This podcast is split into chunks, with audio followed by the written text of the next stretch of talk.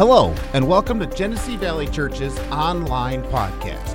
At GVC, our mission is simple it's to love God, love people, and love life.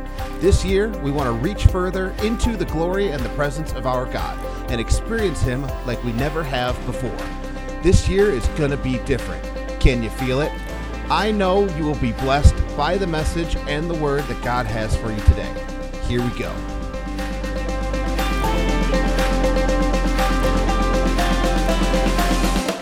This morning, we're getting into a brand new series. Now, here's something that I want to just bring to your attention, and uh, obviously, you probably are aware of this, but you know, when it comes to church, there are all different kinds of people that come to church or that are in the church building on a Sunday morning. You realize that there are people that uh, are not Christians, but something's moving on their heart, and they just feel the need that they need to get some things aligned or right with God. And so they start coming to church, but they've not yet made a decision to follow Jesus yet. And then there are those that come to church and people that you sit next to that, man, they've just recently received Christ into their life. And, and now there's this brand new journey of becoming a Christian and living this life with God and coming to know Him. And then there are those people in the church that they've been in the church for a little while. They've, they've been in church either for a few years or several years, but man, God is continuing to grow and develop them in their walk with God, and they just they love God more today than they ever did before. And then there are those that have been in the church for decades and they think that they are stellar Christians and that they're so matured because they've been in the church forever, but yet they sit in their pompous attitude and judgment and criticism on everybody else, all the while they're dying and stagnating spiritually because they think, well, bless the Lord, I've been in church for a long time, and so that makes me a mature Christian.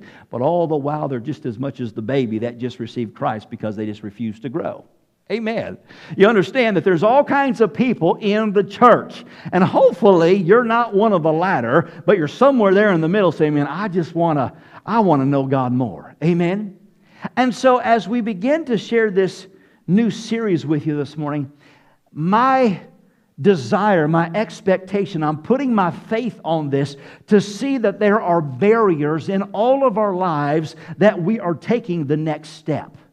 There's barriers that have held us back, held us captive, or stunted our spiritual growth, if you will. But as we lay out this series, we're going to begin to see God break down those barriers and we take a step further in knowing who He is and walking in a greater knowledge and a, a, a, an understanding in relationship with Jesus. Amen. How many of you that, that's your prayer? I just want to know God more. Amen. Say it with me. Say, I want to know God more. I want to have a real relationship with Jesus. I want to know the voice of the Holy Spirit and do what He's called me to do. Amen. Well, some of you just weren't sure what you wanted to say there, but praise, I trust, man, I, I'm just believing that if you said that, God's going to hook up with it. Praise the Lord. Because the Bible says you'll have whatever you say. Come on, just say it with me again. Say it like you mean it. Say, I just want to fall in love with Jesus. I want to know God. I want to grow in my relationship with the Holy Spirit. And I'm hungry for the Word of God. Amen. Come on, I'm telling you what. You realize that, uh, uh, in fact, my kids, uh, my wife, she made a, a, dinner yesterday, and the kids are out playing. And, and, you know, the food is smelling good. But you know, when you're all distracted, you know, you want to play and have your fun. You know, you're not ready, really, really ready to eat, nor do you realize that you're really hungry. But then come at the end of the night, my son came in and he says, Mom, I'm hungry. I'm hungry. Well, listen, God's moving and there's a hunger that is taking place on the inside.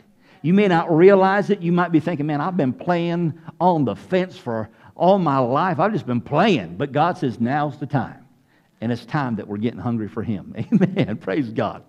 Well, do you recall uh, uh, that in regards to just words in which we speak, uh, there is slang words that oftentimes we use. And, you know, there's times that those words change over the years, over the decades. And uh, there's times when they change and you hear the new slang word and you're like, that just sounds so weird. But all of a sudden, you find yourself either using it or after you've used it for a little bit, then you find yourself, man, it's just kind of second nature. I just, I, you know, I, I use that word. I use those words in my vocabulary. So let me just kind of pull back the curtain, if you will, and go back a few decades. And so let me ask you the question who in this room has ever used these kind of words? Far out, groovy, Come on, if you've ever used those words, far out, groovy, raise, raise your hands. Like, I got a few. Now, that's kind of dating you, isn't it? It's going back a, a few decades. Oh, man, far out, groovy, man. All right, what about this? Uh, maybe you've said this cool or awesome. Yeah, we've all used those words, right? I remember as I was growing up, I used these words. Boy, that's rad or radical, man. Or if it was good, you say, oh, man, that's bad. Or maybe you've heard this one totally tubular, man. How many ever used that one? Amen. So, once again, we've used different slang words, if you will. Now, in more modern days, you'll hear words like this Oh, man, that's tight. Oh, that's sick. Oh, wicked. Oh, that's dope. Or maybe you've heard this one oh, OMG. right? Oh my gosh, can you believe that? Right? So, slang words or words have changed over the history of our existence, right? And we've learned how to adapt to the vocabulary of the time or the culture in which we're living in. And so, there is a vocabulary to the kingdom of God. There is a way in which Christians can begin to talk, but once again, you have to change or understand that there is a way that is necessary or a way to talk, and therefore you'll begin to change that as time goes on. And so, therefore, the title of our new series is called Churchy Words and More. And so we're going to look at some of the vocabulary of things that you hear in church.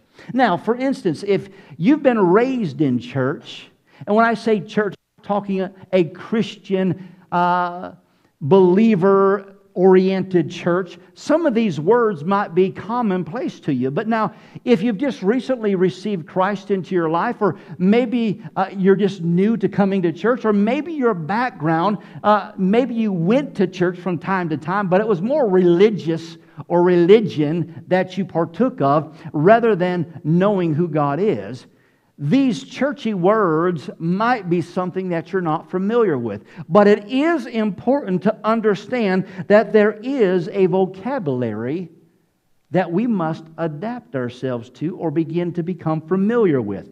Now, once again, when you think about it just being a young Christian or somebody that's really not grow, hasn't grown a whole lot in their walk with God, how many of you understand that you can get self conscious about talking like a Christian? And I, I, say that if you're young, but listen, if you're older, uh, there's times that you can probably get self conscious as well in talking like a Christian, depending on who you're around.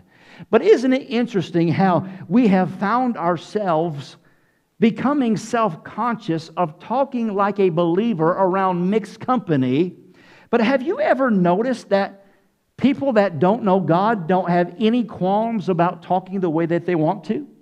I mean, you hear people, they'll just curse, they'll use vulgarity, profanity, they'll talk off color or tell a dirty joke or something of that nature, and they don't think anything of it. It's just second nature to them, right? I mean, I was talking to a young man, oh, this was a couple months ago. He came to our church and bless his heart, he, he actually received Jesus on that particular uh, given Sunday morning. But you know, he's just never been in church. It's all new to him. And so we're down here in the cafe and we're having a coffee. And so as he's talking to me, every other word is swearing. And, and, and, I didn't let it faze me. I mean, I didn't let it show on my face, like, oh my gosh, you're saying that in church? No, he just didn't know any different because that's what he's accustomed to. That's the culture that he's around, right? But yet, we as believers, there ought to be a vocabulary that we become accustomed to, right? I mean, my wife and I, we were in Sam's the other day, and uh, uh, oh gosh, just I said the other day, maybe about a month ago, and we were getting some stuff, and we saw this young family, uh, a man and a woman, and they had their child in the cart seat, you know, pushing around. And oh, I don't know, the child must have been maybe three, maybe four. And so they started to interact with us. And the conversation started out pleasant, you know, hey, how you doing? Blah, blah, blah, blah. And then it turned, got political, and got into all the current events. And the moment that it turned current or current events, the woman's vocabulary changed, and every other word was F this and F that and F this. And I'm like, wow. But she didn't have any qualms. She didn't know who we were. And she didn't have any qualms talking like that in front of her child. Now, once again, we can sit here and be critical, but you realize that the culture that you're around or raised in is what simply becomes part of who you are. But if you become a Christian and you hang around the family of God and it becomes your culture, how many of you know you start to talk different? Amen. And that's important. And once again, it's important to understand some of the vocabulary that's a part of our culture. And here's the reason it's because words matter. And whether you realize it or not, whether you're a Christian or not a Christian, the words in which you speak matter. Because once again, the woman in Sam's guaranteed that because of her, vocabulary, that little boy is going to be letting the F word fly down the road, right? And he don't know what that means. He's just repeating what he hears. So words are important. So today, we're going to start with the basics. Now, I say basics, but basics are foundational, right? And so you might say, oh, well, that's just so elementary. But listen, if you don't understand the elementaries, you can never move on to grade school. You can never move on to middle school. You can never move on to high school. You can never move on to college and, and, and to uh, graduate school, right? You've got to understand the foundations. And so today we're going to start with the basics. Now, something that we have to understand is that every single person is born into a fallen world. And every single person, at the moment that they're born, they are born with a sin nature. So, in other words, at birth, there is the inclination to sin the moment they enter into this world. Now, how many of you have ever recognized if you've had children, can think back to when they were young, or if you have young ones now, how many of you can relate to say that they don't have to, or they don't need any help to sin? Or, or I could say it this way uh, Have you ever seen that your child needs help to lie to you? No. I mean, they got the Oreo cookies smeared across their face, and you say, Did you eat that cookie? No. Did you eat that cookie? Mm-mm. What's on your face? I don't know. Well, the cookies are gone. Did you eat them? No. right? You don't need to give a child permission to lie. They'll do it on their own, right? Why? Because from birth, they are born into a fallen world, and the sin nature is in man, and that's the whole reason why Jesus came. Is because of the sin nature within man, they were eternally separated from God. And so Jesus said, I've come to fix this problem. I've come so that you could have a relationship with me and so that we could deal with this sin issue. Amen? Now, with that being said, over in Isaiah chapter 7, Isaiah chapter 7, it gives us an example or leads us to believe that when it comes to the life of a human being, there is what we would call the age of accountability. Now, what that means is, is that there comes a period in a time when you come to an age that you know the difference between right or wrong, good and evil. Or you have the inclination of choosing right or wrong, right? And so what that means is, is that prior to having the ability to discern good or bad, your spirit is innocent before God. And so, again, if a child or a baby were to die prematurely, they'd go to heaven. But there comes a point in a time when a child gets old enough, getting into either early adolescence or teenage years, where they begin to have an, an understanding of choice of doing what's good, right, or wrong. And therefore, they begin to have an accountability as to their eternal salvation. Now, in addition to that, now again, this isn't something that you necessarily find laid out in the Bible, but again, theologians kind of uh, wrestle or kind of uh, talk about this in terms of agreement, and that is, is concerning the age of accountability would be nearly around the age of 12 years of age. And again, that's not ironclad. When they turn 12, they're either going to heaven or going to hell. It's just simply around the age of 12, they start to develop an understanding. And one of the things that we have as an example is Jesus, at the age of 12, was in the temple or the synagogues reasoning with the religious leaders, and he was learning. And the Bible says at that moment he was growing in wisdom and in stature. Now you say, well, what does that have to do with anything? Because Jesus is Jesus. He was God. Yeah, he was God, but he was 100% man. And if you're just all God, then him growing in wisdom and in stature has no reference or has no bearing.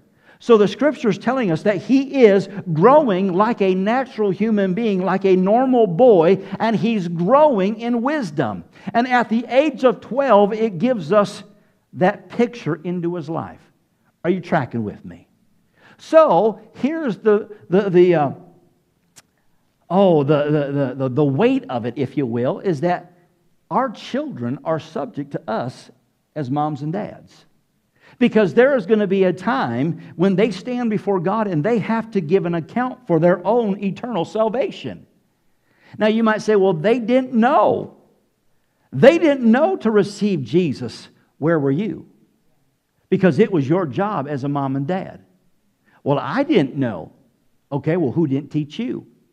You see how this is generational? And it's either going to be passed down one side or the other of what gets passed down from one generation to the next, either walking with God or without God. So, therefore, they're going to stand before God, and God's going to say, Hey, listen, either I do know you or I don't know you. And they're going to start looking around and say, Mom, Dad, how come?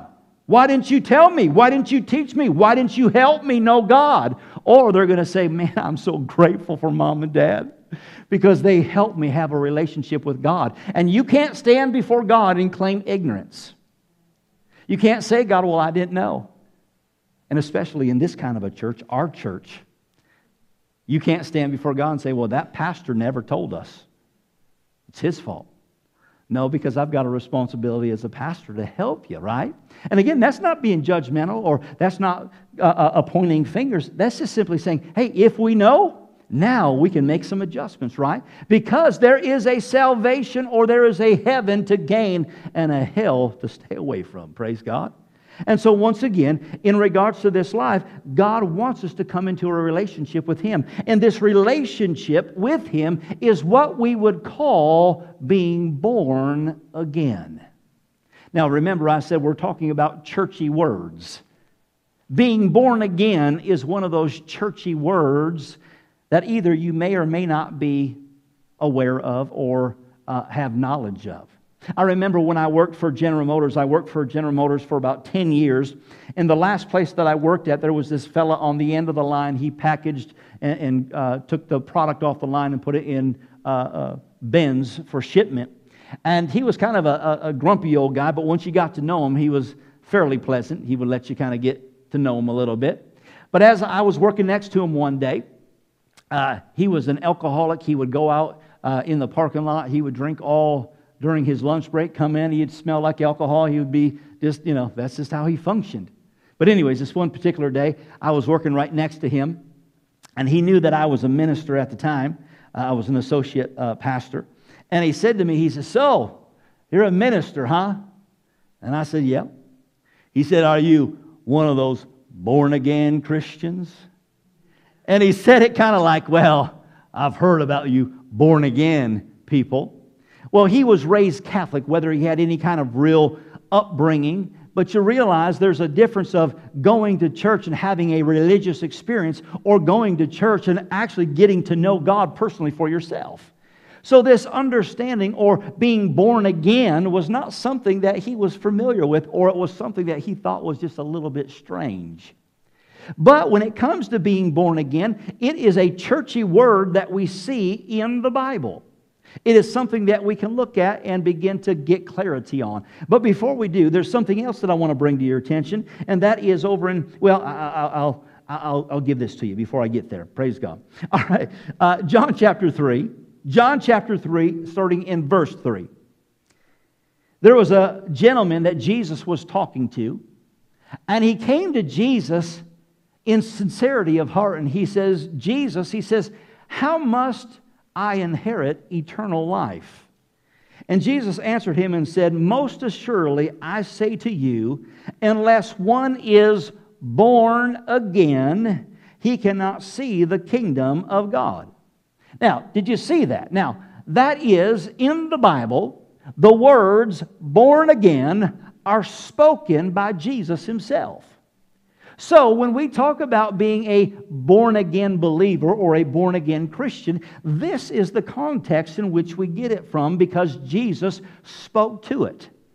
But as many don't understand it, this man didn't understand it either. He says to Jesus, He said, I must be born again. He says, Must I enter my mother's womb a second time and be born? And Jesus said, No, there is being born of water and being born of the Spirit. Being born of water, meaning that the natural pregnancy or the mother, her water breaks and she gives birth. That's the natural birth. But then there is the spiritual birth where you receive Christ and Jesus comes into your heart. Now, we'll look at that in just a moment. But this is simply what we would call the new birth experience. Now, once again, this is a churchy word that some of you might be familiar with. But when you ask Jesus to come into your uh, heart, when you receive Christ, forgiveness of sin, when you're born again, this is again the new birth experience. Now, before you receive Jesus, look at what it says in Luke chapter 15. Luke chapter 15, verse 6 and 7. It says, And when he comes home, he says he calls together his friends and his neighbors and is saying to them, He says, Rejoice with me, for I have found my sheep which was lost. All right, stop there for just a moment. Notice what Jesus, he's given a parable here, he's telling a story. And he says, This man had a sheep, and now it's found and he says to his friends and his neighbors, Rejoice with me, because my sheep that was lost is now found. So, before you ever receive Jesus in the churchy context or the churchy words, you were what was called lost. Have you ever heard us use those words before or heard it said before? You know, we're looking to win the lost. Those are those people that are apart from Christ. And so notice this as it continues in verse 7. It says, I say to you that likewise there will be more joy in heaven over one sinner who repents than over 99 just persons who need no repentance. Likewise, I say to you, there is joy in the presence of the angels of God over one sinner who repents. So, one sinner, a person that was lost, a person that was on their way to hell, receives Christ, repents. It says, Man, there is a party that's going on in heaven because you made Jesus the Lord of your life. Amen. So, once again, there was a time before Christ or BC when God looked at you and said, You were lost.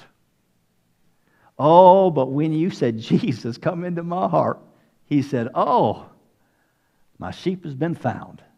Amen. And there's much joy. Come on, how many of you know that salvation or somebody receiving Jesus is the most supernatural miracle that can even happen? And there are people that say, oh, God, don't do miracles today. If people are receiving Jesus today, oh, they were once going to hell, but now going to heaven. Come on, that's a miracle. That's supernatural because you can't do it by yourself. It's only by what Jesus came to do. Oh, praise God. And so it's important for us to understand some of these churchy words, if you will, because it begins to help us understand where we are or where God wants us to be or where others are. All right? So, once again, before you received Jesus, the scripture says that you were lost. Or you might hear us say, unsaved. Or you might hear something like this the people are those that are in the world. Those that are in the world are those that are apart from Christ. You remember Jesus said this? He says, You're in the world, but you're not of it. So we live in this world, but we're not doing all the things that the people of the world do, or meaning just carnal people. All right? So, how do I receive eternal life?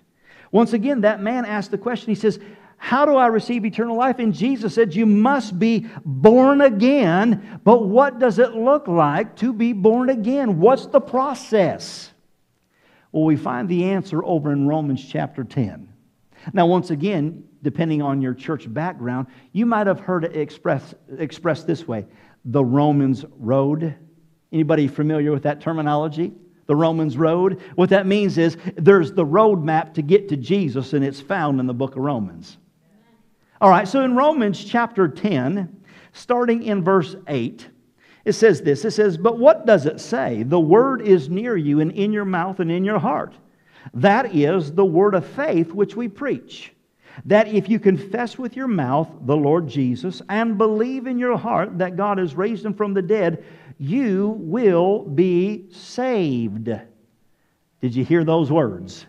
You will be saved. Now, let me just stop there for a moment. There are those that you would ask the question Are you going to heaven? Are you saved? Are you a Christian? And their answer would quickly say, Well, yes. And so the next question is, is How do you know? And so some might say, Because I believe in God. Did you know that believing in God does not get you to heaven? Well, I believe in Jesus. Believing in Jesus does not get you to heaven. You say, Well, I thought it did. Didn't it just say something like that? No, do you, do you realize that the devil and all the demons of hell believe in God and believe in Jesus more than you can even begin to imagine? They had a personal relationship with the both of them, they saw them face to face on a daily uh, basis. So they believe in God and believe in Jesus more than you can even begin to fathom, but they're not in heaven. So believing in God or just saying, I believe, does not make you a Christian. All right, so let's back up and look at this again. It says, The word is near you and in your mouth and in your heart.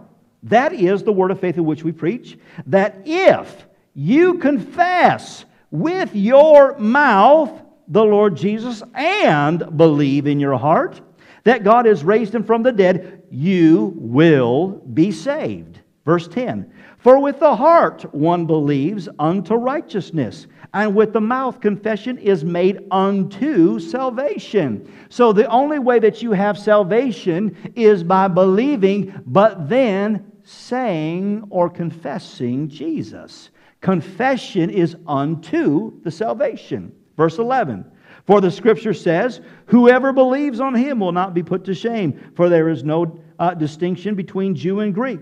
For the same Lord, for the same Lord over all is rich to all, and call uh, who call upon him. Then verse 13. For whoever, everybody say whoever. How many of you are whosoever's in here? Are you whoever? Yeah. So that just means anybody. Now, some of you, you might say, well, I've messed up. No, he says, whoever. You might say, well, you're not, you don't know my past. He says, whoever. Well, I'm a man, I'm a woman. Whoever. I'm old, I'm young. Whoever. Whoever calls on the name of the Lord shall be what? Saved. Saved. So, you've heard the terminology of being born again or you've heard somebody say, Well, I got saved on such and such a date. You got saved? Saved from what? What it means is, is that you confessed Jesus to be Lord. And upon that moment, you were saved, or you were saved and rescued from hell. How many of you are glad that you don't have to go to hell? Come on, somebody. Woo! Praise God. Man, God loves me and loves you so much that you, are, uh, you don't uh, have to go. You've been rescued and you can be saved. Praise the Lord. Amen? Amen. All right, so as I said, this is the whole reason why Jesus came. It's the greatest miracle that man has ever known. And the Bible says that the moment that you receive Jesus, listen, there was a, there was a marked day in heaven when you confessed Jesus, it says that there was tremendous joy in heaven. So listen, if you've got loved ones that have went home before you, they know the day that you received Jesus. You say, how? Because heaven had a party the day you asked Jesus into your life. They probably know the date better than you do. In fact, for myself, there was so many times that I asked Jesus to save me over the years. Oh God, forgive me. Please save me. Come into my life. How many of you asked to be saved multiple times throughout your life? Oh, praise God. Yes. Many of us have, and to say this is the date that I received Jesus, I couldn't tell you, but I can tell you that there are those in heaven that know the day and saw the experience and saw when Jesus rescued me from hell. Amen. Again, God has made provision for us to know him. Now, with that being said, he says, Those that call on the name of the Lord. Those that call on the name of the Lord. Now, here's the thing that I want you to understand, and this gets a little bit fuzzy. Not fuzzy, but I guess it just, you can kind of split some hairs with it, if you will. But you know, there are people that will confess Jesus based on emotion. Meaning that there's a message that the pastor's preaching and he's talking about hell, and you don't want to go to hell. So they're like, well, yo I want, I want Jesus. I don't want to go to hell. But it was an emotion based on fear of hell that you said, okay, you twist my arm, I'll receive Jesus. So it's questionable whether somebody actually is born again. Now, that's not for me to choose or for me to, to judge. But I don't want to make a decision to ask Jesus into my heart merely because I'm afraid to go to hell. And you also understand that people can make decisions to pray a prayer, if you will, because of emotions. You know, the music's playing just so, and it's kind of hooped up, and people are just starting to respond. And so you're like, well, yeah, I think I better respond. And so you raise your hand and you pray the prayer.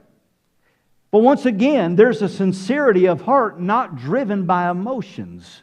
Because the word itself that says, all that call on the name of the Lord is defined as a calling or it is an appeal or a genuine worship toward God. Or, in other words, you could say it this way there's a genuine conversion.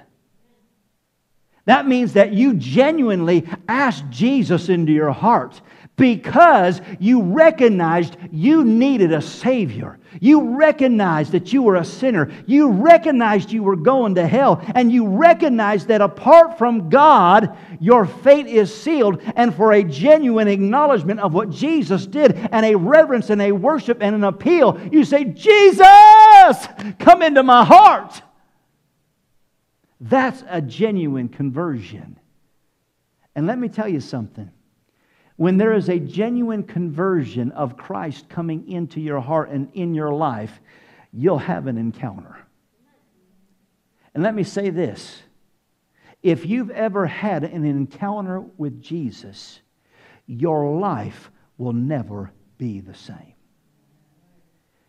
If you're saying, I don't know whether I ever had an encounter with Jesus, then let me tell you, you haven't. Because if you've had an encounter with Jesus, you would remember. Because at that moment, your life forever changes. I'm not saying that you don't have ups and downs. See, the heavens are singing with us. I don't know what's going on, but praise the Lord. I mean, it's getting thick in here, man. Jesus is about ready to save somebody. Amen. So praise God. Are you here with me this morning? God wants us to have a true encounter with him. Now, what does that look like? Look at what it says here in 2 Corinthians chapter 5 verse 17. It says, "Therefore, Therefore, if any person is engrafted into Christ, the Messiah, he is a new creation a new creation or creature altogether. The old, the previous moral and spiritual condition has passed away. Behold, uh, the fresh and the new has come. Now, listen, when you receive Christ into your life, you've still got this flesh man that might have tendencies and desires and shortcomings, but something happened on the inside when you had a genuine conversion of Jesus coming into your heart. And I'm telling you what, you cannot be the same. Because there's an internal dwelling and knowing and a desire of God in your life. Let me give you another footnote to that scripture. It says, This would include our old identity, our old life of sin, the power that Satan has over us, the religious works of trying to please God, our old relationships with the world, our old mindsets.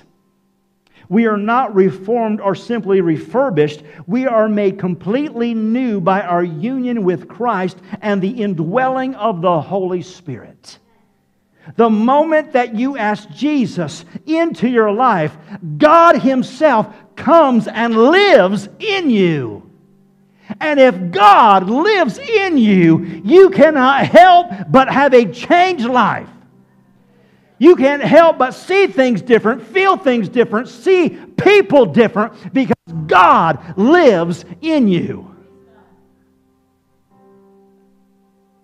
And as I said already, if you cannot identify that you've had an encounter with Jesus, then you haven't. Because one encounter will change your life forever. Now, there might be times that you slip back, and there might be times that you struggle. There might times that you have ups and downs, but I'm telling you, there will be an internal pull and desire to know Him like never before. Even when it feels as though you're slipping and getting further away, there's something on the inside that keeps pulling and drawing you to Jesus. Because what He does is He places a hunger on the inside of you. I can't tell you how many times that I've slipped off the path. But all the while, man, there was such a pulling on the inside. I've been in some dark places in life, but all the while I've felt the hand of God leading me, loving on me, drawing me back. And just in the event that you think that you've just messed up one too many times. Let me share you this story of my brother in law, just real quickly. Stand with me, if you will. My brother in law, you've heard me share in the past that he's a Muslim man. He's not a practicing Muslim, but he would identify himself as Muslim.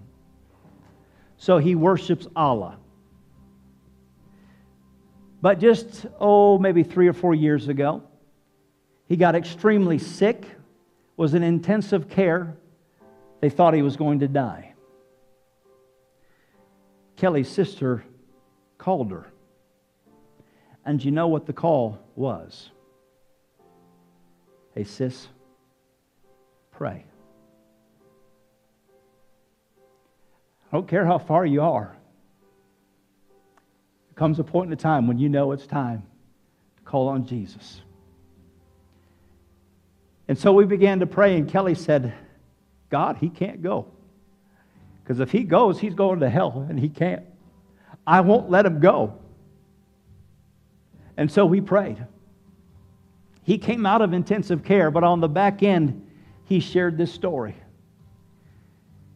He said, All the while that I was in ICU, there was a man in white standing up against the wall. My backslidden sister in law says, Was it Jesus? He says, I don't know who he was. I simply said to him, I'm not ready to go. He wasn't ready to acknowledge that it was Jesus. We know that it was because we asked Jesus to show up. But even in the midst of him not being ready, he already knew that he wasn't ready. So obviously, Allah is not the answer.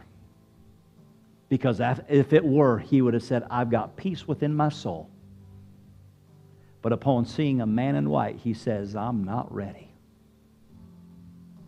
Listen, if you're here today and you're saying, I just want more of God, you're in the right place at the right time. If you know people that don't know Jesus, you're in the right place at the right time. Because I'm telling you what, things are happening. There's a tsunami that's coming. This place is going to be filled. God's moving in this region. You say, How do I know? Because I'm not giving up and I'm not letting God have a restful moment because, God, you are moving in this place. This place needs Jesus. Amen. With every head bowed and every eye closed. Father, in the name of Jesus, I pray for your people. I pray for this region. I pray for the people that are listening or watching online. Anyone under the sound of my voice that does not know Jesus, they would sense the pulling and the drawing of the Holy Spirit. For this is the hour to receive and turn and come from a place of being lost and now being found. So we thank you, Father, for such a time as this. In Jesus' name. And everyone said, Amen. Amen. Well, God bless you. We love you. Remember, Wednesday night, church prayer, 6 o'clock. Let's pray down heaven. Well, that's it. Do you feel the glory? Do you feel the filling? I know you do. Make sure you subscribe to this podcast and come back next week for God to move on your behalf again. Want to know more? Check us out online and our social media, all from our website, gvchurch.tv. We are Genesee Valley Church, loving God, loving people, and loving life.